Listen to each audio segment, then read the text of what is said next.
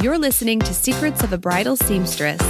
In this podcast, you'll hear insider tips to sidestep stress and walk into your wedding season feeling educated, confident, and empowered to discover your bridal vibe and wear it with style. Welcome to season two of Secrets of a Bridal Seamstress. Oh my goodness, I cannot believe that we're already in season two. I took a little breaky poo because, okay, July and August were crazy sewing months, so I needed to take a solid six weeks off of recording. I definitely could not keep up with both things, but I'm super excited to be back, and we have really fun things happening this season. Um, so, in the podcast itself, and then other news that is a result of the podcast and the feedback that you've given me. So, um, this season we have awesome interviews lined up featuring some uh, celebrity seamstresses. I don't know if that's a real life thing, but it's definitely a real life thing in my life because there are some bridal seamstresses that I kind of fangirl over, and I'm going to be interviewing them, and I cannot wait. So, we have that coming up this season, and um, what's funny is when I first started the podcast, I had brides only in mind, right? Because I wanted to answer questions for brides and help them be prepared for the alterations process. So I've heard a lot of great feedback from brides, but I have also, plot twist, heard from so many bridal seamstresses who are DMing me and they're like, oh my goodness, I didn't know that there were other young seamstresses out there. and uh, they were just so excited to connect and i totally was too and um, they had questions they had great feedback they had awesome topics that they wanted covered and um, that kind of got me thinking about how there's a need for a community for bridal seamstresses so when i first got started sewing um, for brides um, I had a couple contacts that I could, well, okay, it was my mother in law. Does that count? I don't know. she's awesome. She's a friend, but you know, she's my mother-in-law first. So I didn't have any other like business pals or people that I could, you know, bounce ideas off of or talk things through.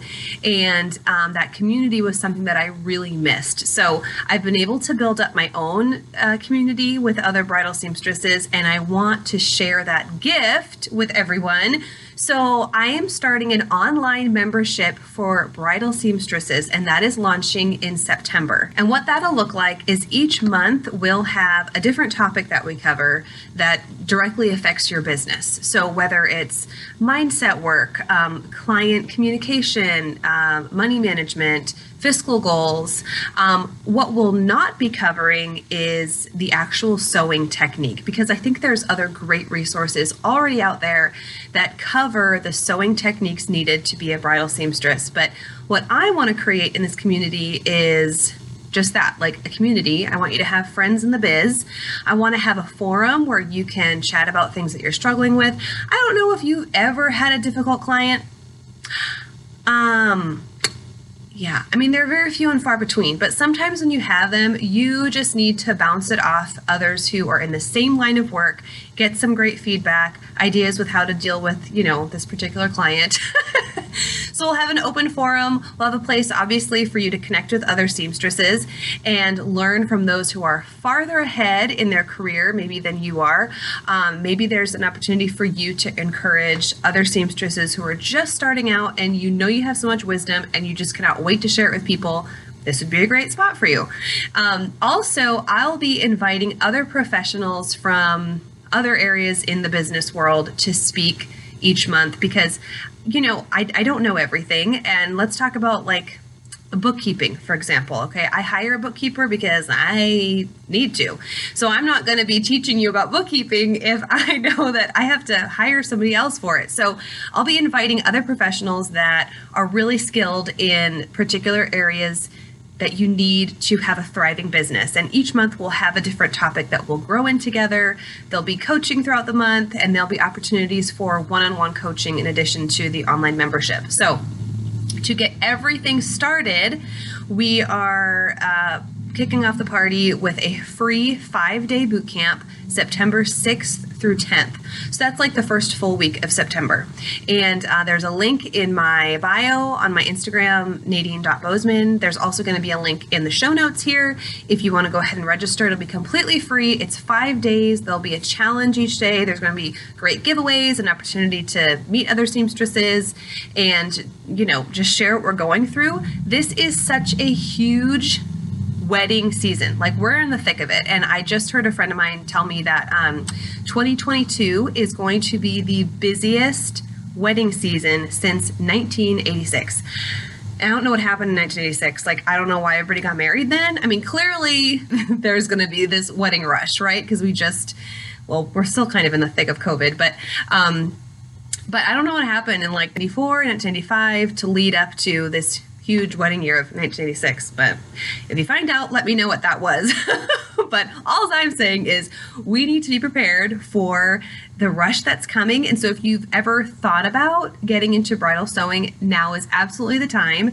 And you can use these next few months in the fall and winter to prepare for spring and summer because that's uh, for most of us that's our busiest season so um, if you want any more information, please DM me or reach out. I would love to have you in this group. I'm just envisioning this really encouraging and thriving group of seamstresses who can just grow with each other. And um, I, like I said, I, I wish that I had a more supportive community when I first got started because there's so many things that took me a really long time to figure out that maybe I could have learned faster if someone was walking alongside me and helping me. You know, I was learning things from like um, like a retail perspective from friends who were in retail. And like I said, my mother in law really helped me with the sewing piece.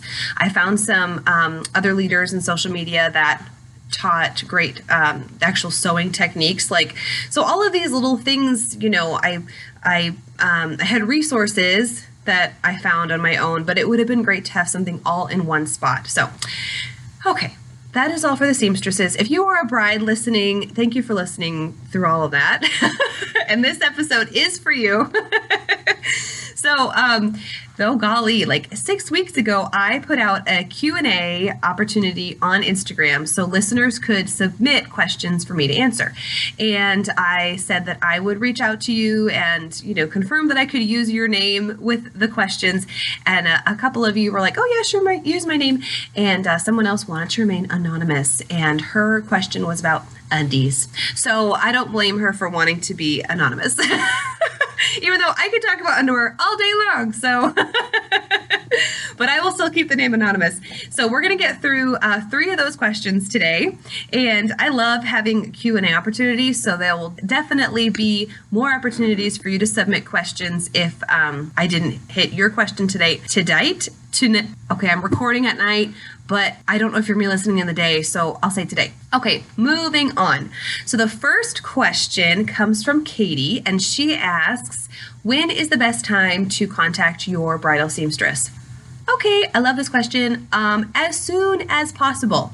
So, as soon as you find your dress, you want to contact your seamstress. Even if you're thinking, okay, um, I'm starting the dress shopping process, but I know that I'm going to get married in nine months then contact your seamstress like nine months in advance. I would say, you know, um, I would say around like nine to 10 months in advance is not crazy because, like I just mentioned, we're heading into a really busy wedding season in 2022. And I'm guessing the next few years will be really um, what's the word I'm thinking of competitive to find the the vendors that you really want to work with. So you may feel like, oh yeah, I'm not really particular about who I work with or who you know alters my wedding gown. Um, then you know you have a little bit more time. But to put things in perspective i am already booking out through 2022 so i have brides who've already contacted me. They're in my books. Um, i have a process where they'll contact me through my website and there's like a questionnaire that they fill out. And you know week once we go back and forth and we confirm that they do want to work with me that they fit well in my schedule i have them in this very organized color coordinated spreadsheet and they're totally in my books for the following year and then i will reach out to them a few months before the wedding to actually get the fittings scheduled and started but you want to be on your seamstress's radar because um, oh it's happened oh this year I don't know, at least a dozen times where brides have reached out for alterations, and I'm like, oh gosh, I'm so sorry, but I'm totally booked. And even if I wanted to, there's no way I could have added another dress to my plate this summer. So you just want to make sure that you have, um, you know, you're secure with a seamstress. You're on their radar, and I feel like it's never too early to get started on that. So, nine to 12 months, if you're super organized and you really want to contact them 12 months in advance, you're welcome to. And it also depends on the seamstress that you're working with because some seamstresses only or tailors only book out like, you know, six months in advance or four months. But um, I always say it's never too early. And if you wait, until like four months before your wedding, that's where you might get into sticky situations. And also, um, a lot of tailors and seamstresses do have a rush fee, like starting at six weeks. So personally, I have a rush fee at six weeks, and then that that fee increases each week. So like it's gonna be more expensive if you contact me five weeks before and four weeks before, um, just because I'm gonna have to shuffle my schedule around so much to to help you and get everything done in a, um, a, a stress-free environment for you. so so keep that in mind too. Um, planning ahead can also save you money. So that was a great question katie. And um, i believe that you said your wedding is in july. So um, and you know what? You're already in my books. So because katie's a local bride. Um, okay. The next question comes from michelle. And michelle said what was the style of your wedding dress? And would you change it now if you could? Oh my goodness. This is another great question. Um, so, my dress, I got married in 2012, and I know I've talked about this before. Um, the, the current style in 2012 was an A line strapless gown, satin, um, or a ball gown, also strapless. Uh, some dresses had a little bit of ruching, and that, you know, kind of spiced it up a little bit. And also those pickups, you know I'm talking about, where it's like uh, the skirt of the ball gown looks like a little cupcake, like frosting. At least that's how it looks in my mind. That was also very trendy. And um, I really loved that style because it looked very princessy to me. But we got married in like an old uh, local mansion that had been. Um, refurbished. Is that the right word? So it just wouldn't have been appropriate to get married in a ball gown dress at this house, essentially. So I found um, what was like a destination gown. Um, basically, it was a, a, a chiffon A line gown, and it was a little ahead of its time because what I really wanted was lace like cap sleeves. I wanted lace on the dress, either lace long sleeves or lace cap sleeves, and it was like impossible to find that. Okay, like sleeves did not exist in 2012, and straps barely existed. Okay, um, so my dress had this. Um, uh, it was like maybe the beginnings of an illusion neckline, and it was like a. It had a, a white mesh. I don't even know like neckline but it wasn't illusion because you could tell that it was fabric, so it wasn't supposed to look like my skin. But it, then it had this beading on top. I mean, it was very pretty. I had to buy it off the rack because we had a four month engagement and I didn't have time to order. So it was a beautiful dress. It was, um, I forget even what um, who the designer is. Ooh, I should go back and look at that. So I will post pictures um, in the show notes of my dress. So I, I really liked it and it suited the theme of the wedding really well because once we found our venue, um, I really wanted to play up like the home wedding. Like, you know, mid century, you'd get married in your home and everything was like um, a little more simple and like wildflowers. And I don't know, I had this vintage uh, look in my head. And in fact, we even asked our guests to um, wear outfits that nodded to the 1940s. and people did it. so, uh, yeah, I loved my dress. If I could do it again, ooh, oh my goodness, like, come on. I would love to plan a vow renewal just so I could wear a different outfit. I mean, let's get real. Actually, I could do a vow renewal like every 10 years. That would not get old for me. It'd probably get old for my husband, but not for me. So I love Okay, the first, these are two very different styles here, but the first one that I love is um, the like pantsuit option where it's like you kind of have high rise um, trouser trousers and oftentimes they're cute little pedal pushers and you wear little pumps with them and a little um, crop not a crop top but yeah like a little crop jacket or a um, a cropped shell. Oh i love that. And oftentimes there's like a beautiful train behind you for a little cape for a little bit of drama.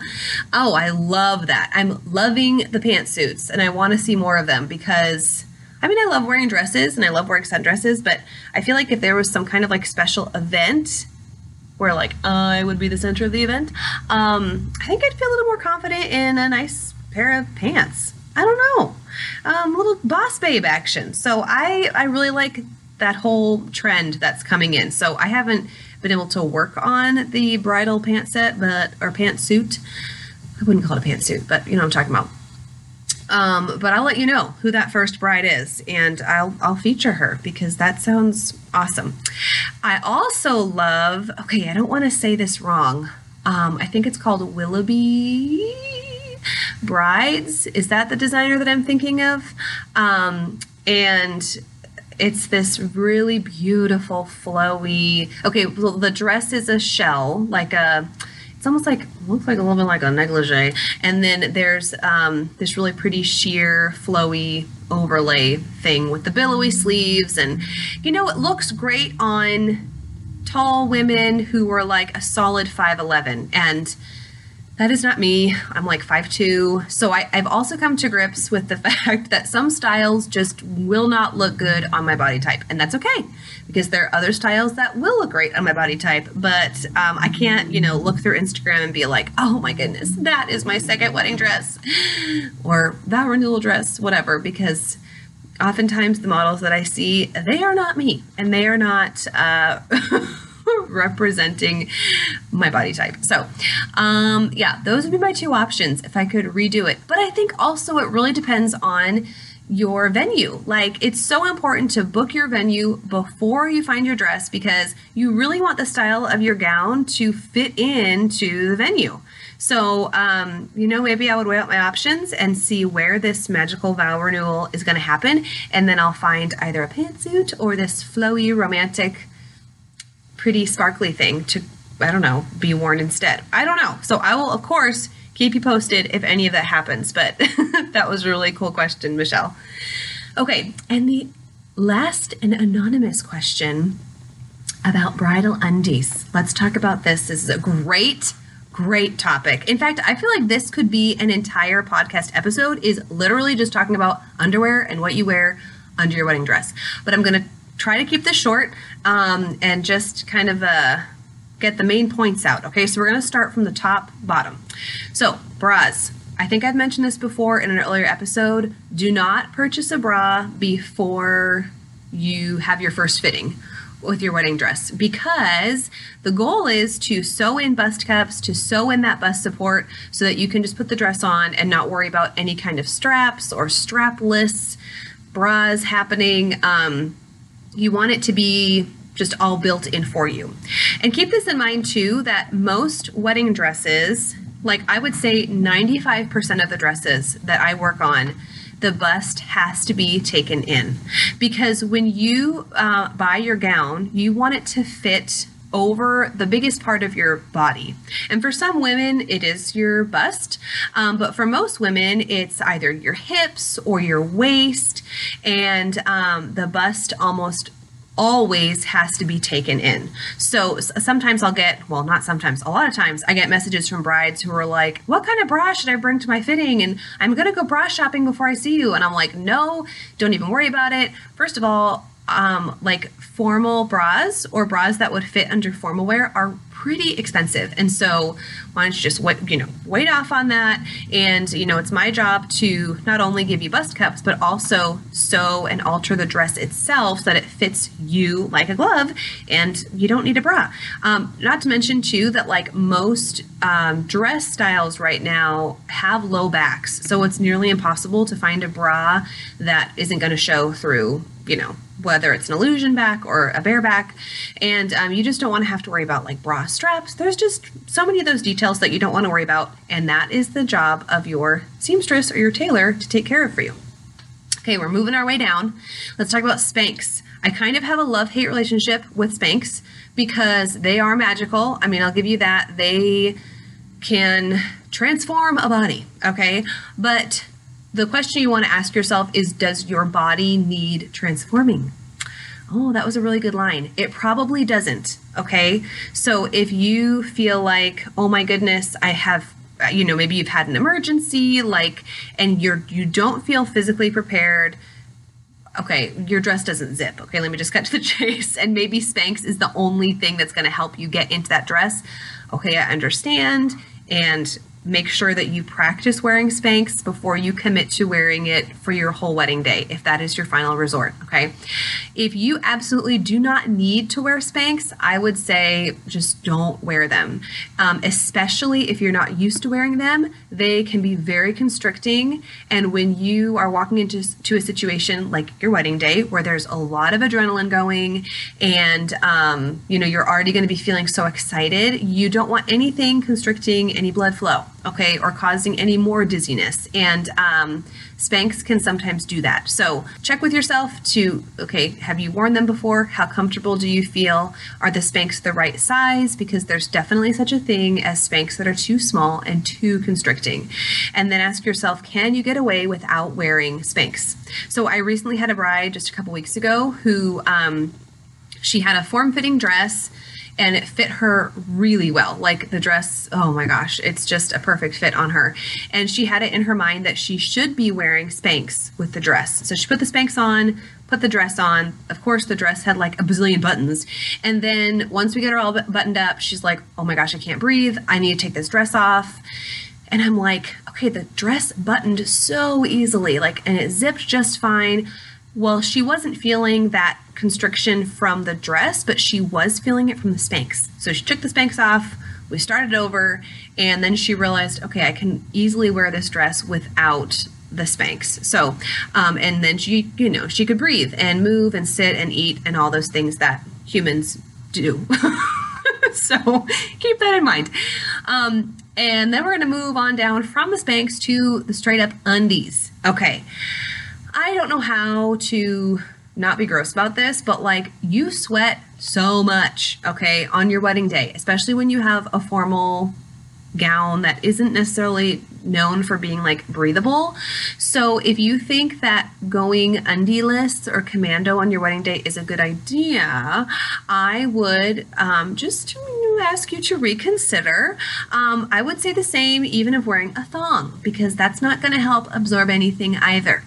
And um, as a um, girl who has thicker thighs, I know what is it? Thigh chub rub. And it's so uncomfortable.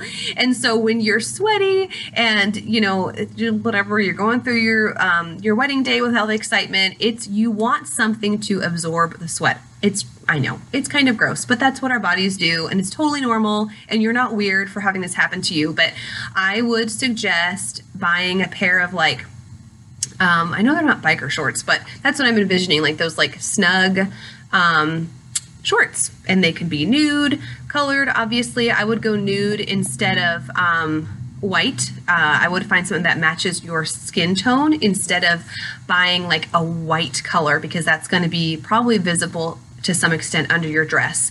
And I'd also have you um, buy shorts that go to um, as close to your knees as possible.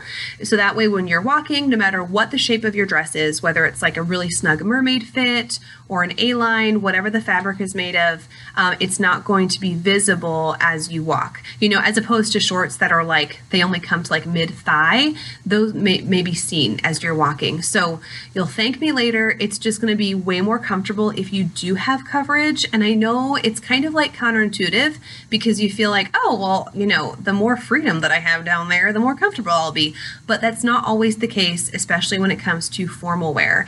And, um, you know, most most of us, we don't wear formal gowns very often. So we need to kind of be told these little tips so that you're comfortable for the full, you know, eight hours that you're gonna be wearing this dress. So that was an awesome question. And like I said, I could talk about underwear all day long. And uh, I need to have a full episode about bridal undies. So we'll come back to that one. But I hope that satisfies the question. Oh, there was one more thing about your undergarments is the type of slip that you wear under your dress. Okay, so um, if you have a ball gown shaped dress or maybe you have a mermaid or like a trumpet shape and you want more of a flare, then you would want to find what's called a petticoat. And that is like a fancy word for a fluffy slip. Um, these fluffy slips have a lot of uh, layers of tulle and that's going to add more body under your dress if that's what you're looking for. So you'll want to find a petticoat. You'll have to find it outside of the bridal shop because most bridal dress shops do not sell any type of undergarment, whether it's like the bras or the Spanx or these petticoats. You'll have to find them um, online or you know go shopping for those outside of the wedding dress shop. But that type of slip can really change the fit of your dress. And um, it's kind of fun. So, if you know that you just want more volume under your skirt, then um, consider a petticoat. And the difference between the two styles for a mermaid cut and a ball gown is just the shape of the petticoat. So the ball gown obviously would start kind of getting fluffy and big right from your waist, and um, a trumpet petticoat would be fitted till about like your mid thigh, and that's when it would start to fluff out. So, um, do you like all this terminology, like fluffing out and fluffy slips. But you know what I'm talking about. So, okay, that was the final uh, piece of undergarments that you may wear underneath your uh, dress. So, I hope that helps. And um, I'm really excited for next week's episode. Okay, I'll, I'll just enjoy today's episode and then, you know, I won't give any teasers for next week. But thank you for um, coming back for season two. I am really looking forward to things that are coming. And um, as always, you're welcome to DM me if you have specific questions as a bride or as a seamstress. I would love to hear from you. And if you're interested in that boot camp coming up September 6th through 10th, or um, interested in the online membership for bridal seamstresses, it's also going to be called Secrets of Bridal Seamstress. So we're just going to keep everything easy and streamlined for you. Um, check out the link in my show notes, or you're welcome to DM me on Instagram at nadine.bozeman. All right, everyone, have an awesome week, and you will hear from me soon. Thanks for tuning in. Thanks for listening to today's episode. If you like what you heard, please subscribe and share this podcast with a friend. And if you're feeling really generous, leave a review. Thanks, everyone.